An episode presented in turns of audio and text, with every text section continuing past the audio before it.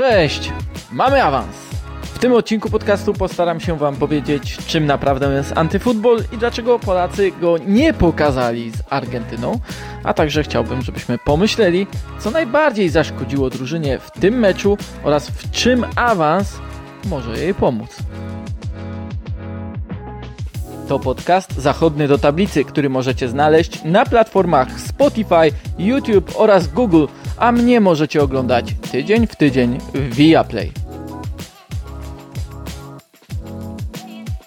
Uzgodniliśmy już raz, że wszystko w futbolu było, więc teraz przypomina mi się e, rok nie tylko 2018 i niski pressing z Japonią w Wołgogradzie, ale przede wszystkim 1986, gdy reprezentacja Polski zaczęła od bezbramkowego remisu Mistrzostwa Świata. W drugim meczu wygrała e, z Portugalią i awans zanotowała oczywiście po porażce z Anglią, e, również odpadając na etapie e, pierwszej rundy fazy pucharowej przegrywając aż 0 do 4 z Brazylią. W Katarze sytuacja była jeszcze bardziej dramatyczna, mm, co doskonale każdy odczuł po tej końcówce, liczeniu punktów fair play, czekaniu na wynik meczu Arabii Saudyjskiej z Meksykiem, ale skupmy się na konkrecie. Tym radosnym, czyli na awansie, ale i nie tylko. Zacznijmy od tego, że to nie był mecz imienia Czesława Michniewicza, że to nie był mecz Czesława Michniewicza. Wiecie, jak mecze tego szkoleniowca wyglądają. E, myślę, że każdy sobie potrafi to wyobrazić, e, że ten szkoleniowiec projektuje jakieś spotkanie, e, rzuca plan na stół przed swoimi zawodnikami i oni go realizują w każdym aspekcie, ale w tym planie jest także ofensywa. Ten mecz pokazał, że jednak w dwóch z czterech faz, bo tak to możemy określić, wymsknęła się właśnie gra jego zespołu. I to nawet pomimo niezłych 30 e, minut, w których drużyna grała bardzo agresywnie, w sposób zorganizowany. Oczywiście nadal nie broniąc w 100% idealnie, bo przecież Argentyńczycy dochodzili do swoich sytuacji, ale tam były przynajmniej próby atakowania, wyjścia do przodu, zaangażowania Matiego Kasza, e, stworzenia e, zagrożenia, mm, ale też przede wszystkim większej agresywności. O tym jeszcze e, będzie za chwilę. Zresztą jak przypominam sobie mecze drużyn Czesława Michniewicza, to tak naprawdę nie pamiętam niczego aż tak skrajnego.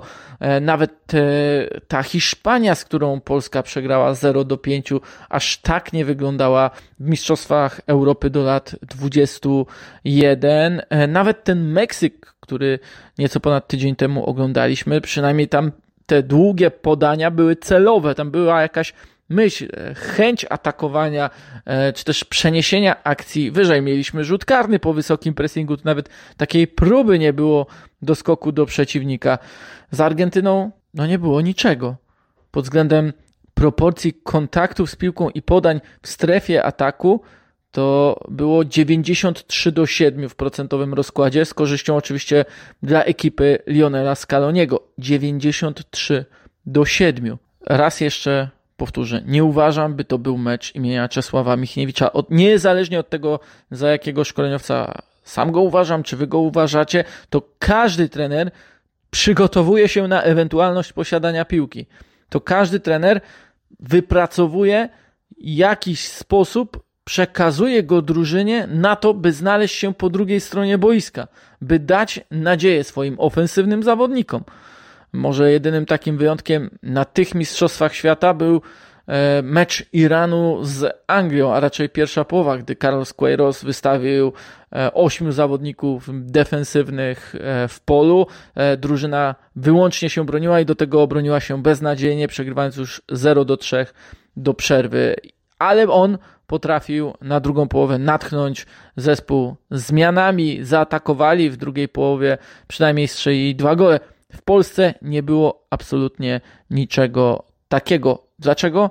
No bo trzeba być agresywnym, trzeba być zdecydowanym w swoich interwencjach, trzeba po prostu tych interwencji się podejmować i mam wrażenie, że największą rolę odegrała klasyfikacja fair play. E, ona była najgorszym, co ciążyło na reprezentantach polskiej. Tak jakby oni byli w strachu przed jakąkolwiek interwencją, bo mogła ona ich kosztować żółtą kartkę i te punkty. Oni nawet tych interwencji nie e, podejmowali.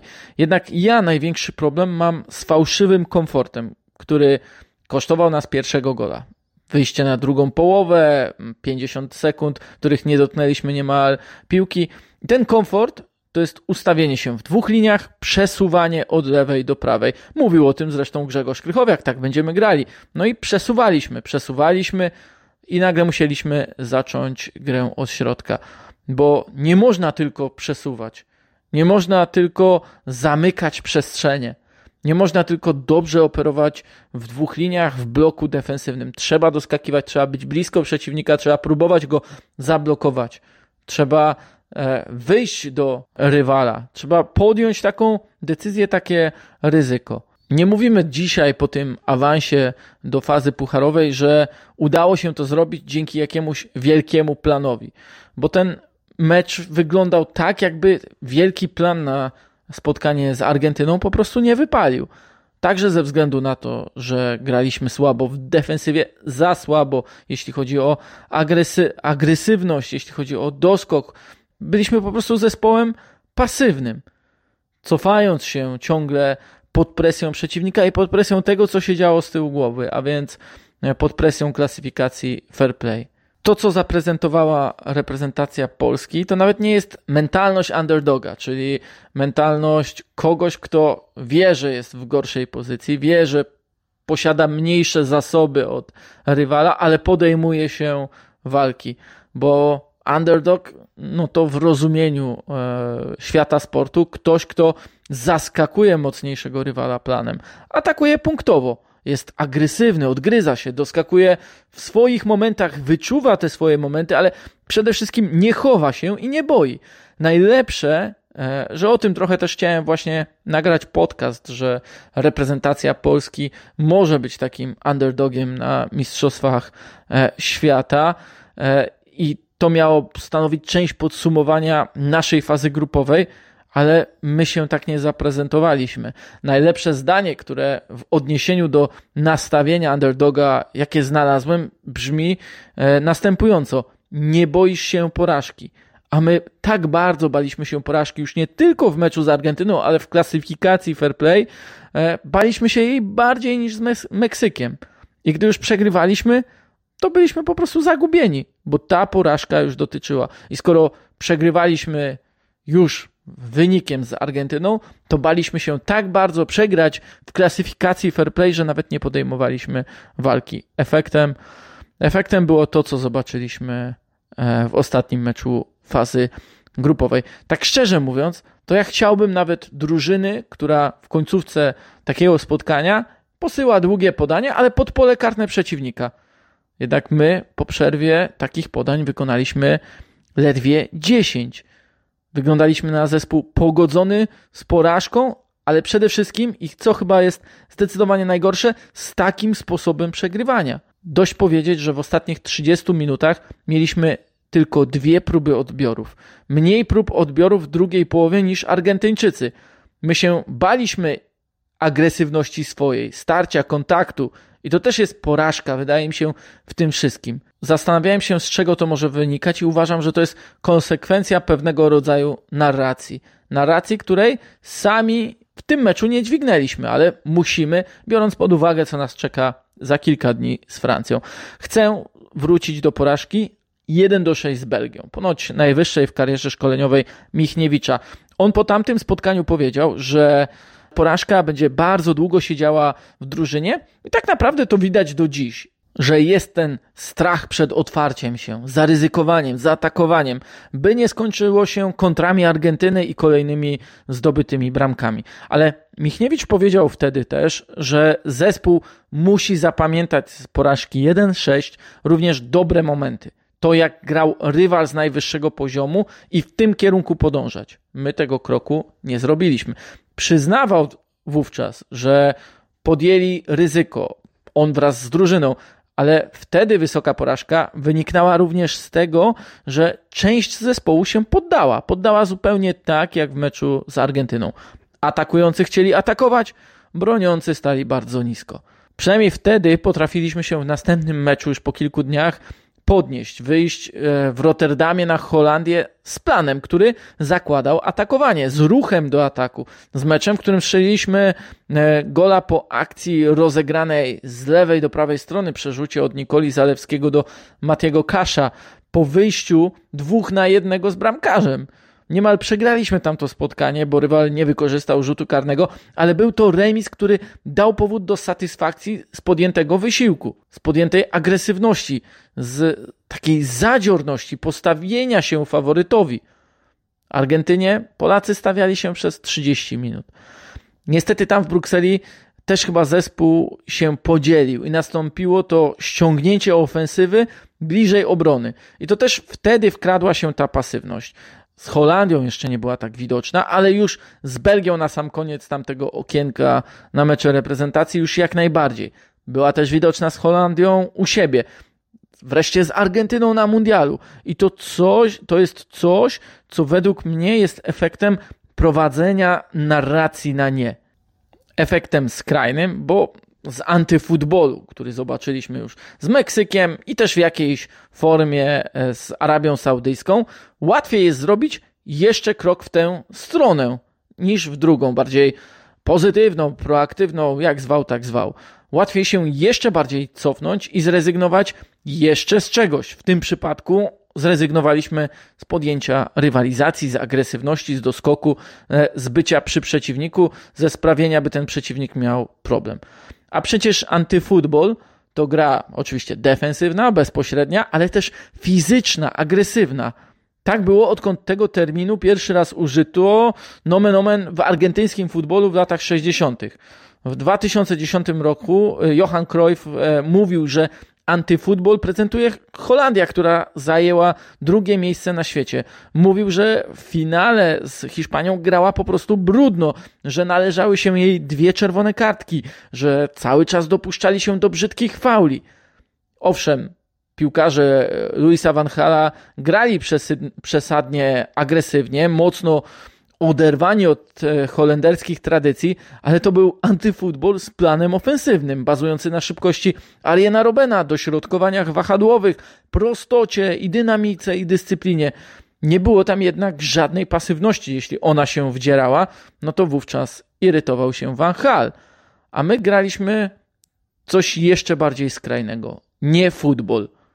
Bo piłka nożna to sport kontaktowy, a nam tego kontaktu nie wolno było zrobić. Nie wolno było podać w środek pola, nie wolno było wychodzić wyżej obrońcami, nie wolno było utrzymać się przy piłce, nie wolno było zaangażować większej liczby zawodników, nie wolno było wyjść pressingiem. To był naprawdę futbol na nie. Zawodnicy ofensywni się temu futbolowi poświęcili. Zresztą spójrzmy na Roberta Lewandowskiego, który akurat walczył kolejny mecz tak, jak nie walczy zwykle w swoim klubie. W meczu z Argentyną co piąty pojedynek polskiego piłkarza był tym, który podejmował Lewandowski. W tym sezonie to dla niego najbardziej fizyczne mecze, w jakich brał udział. Mówię o Meksyku, Arabii Saudyjskiej oraz Argentynie. Ma zresztą tych pojedynków najwięcej w dotychczasowych Mistrzostwach Świata ze wszystkich zawodników. Ma też najwięcej pojedynków w powietrzu. Za każdym razem zdecydowanie przewodzi w tych klasyfikacjach i już pojawia się jego głos że nie mamy nic do stracenia i poprawmy styl. Ale Robert, tu nie o styl chodzi, lecz wyłącznie o nastawienie drużyny i Twoich kolegów. Lewandowski dodawał też, że nie mamy teraz nic do stracenia. No to już jest przynajmniej jakaś część tej mentalności underdoga, na której można zbudować plan, agresywność i coś, co będzie nawet przypominało ten antyfutbol, ale niech będzie czymś, z czym Francja będzie musiała się zmierzyć zamiast po nas po prostu przejść, bo Argentyna po nas po prostu przeszła długimi fragmentami. To wyglądało jak gra na posiadanie piłki na zwiększonym polu albo gra na posiadanie przeciwko drużynie, która ma tylko przesuwać, albo gra na posiadanie, która ma być ćwiczeniem schematów zespołu, który prowadzi grę bez większych przeszkód, czy też z obroną bierną, jak to czasem bywa w treningach. Mniejsza z tym. Wróćmy do meritum. W reprezentacji Polski zawodnicy ofensywni poświęcili się dla założeń. To może czas im coś oddać z tego wszystkiego. Nie wszystko, nie iść w skrajność, ale spotkać się w połowie drogi. Uważam, że Czesław Michniewicz to akurat potrafi. ale nie, jeśli nie przeskoczy coś w głowie. I to już nie Piotra Zielińskiego, ale tych, którzy automatycznie boją się podania do zawodnika pod presję, podania między rywali, przyjęcia pod presją, podejścia wyżej, przestrzeni, którą zostawią za plecami. Jeśli zostaną z tym, co zaprezentowali dzisiaj, to też będą mieli do siebie jakiś żal. Może nie wyrażony, ale taki wewnętrzny. Uważam, że najgorsze jest spotkanie dla zawodowego zawodnika, po którym on czuje, że nie zrobił wszystkiego. A w meczu z Argentyną na pewno nie zrobili reprezentanci Polski wszystkiego. Choćby mogę nawiązać do statystyk odbiorów, fauli, których my mieliśmy mniej, zdecydowanie mniej od przeciwnika. Może ten jeden żal będzie nie dotyczył tego, że ktoś źle przyjął piłkę, nie wykonał jakiegoś sprintu, ale tego, że właśnie nie wszedł w pojedynek z przeciwnikiem, nie zameldował mu się. Ten raz fajnie byłoby pokazać, że nie wszystko już w polskim futbolu było, że nie wszystko już zobaczyliśmy, że nie wszystko już wiemy o naszej drużynie i o tych piłkarzach. Chcieliśmy mundialu bez presji, no to mamy, ale wykorzystujmy ten brak presji na coś, co będzie przypominało jakąś wersję futbolu. I może ta dyskusja, która toczy się w zasadzie po raz drugi w odstępie nieco ponad tygodnia, wcale nie powinna dotyczyć stylu gry, systemów, taktyki, ale właśnie nastawienia. Nie tego, czym jest piłkarska inteligencja, ale odwaga i agresywność, czyli cechy, których tak bardzo nam zabrakło z Argentyną, a z którymi przecież tradycyjnie polski piłkarz był utożsamiany. My już pewnie świata nie przekonamy, że potrafimy grać pięknie w piłkę, że poza Szczęsnym i Lewandowskim posiadamy piłkarzy przystających do poziomu fazy pucharowej mundialu. Ale chociaż pokażmy, że są oni cholernie trudni do pokonania, że potrafią się postawić, zareagować i rzucić komuś wyzwanie. Najpierw może sobie, ale następnie też Francji. I naprawdę chciałbym wierzyć, że to jest do zrobienia.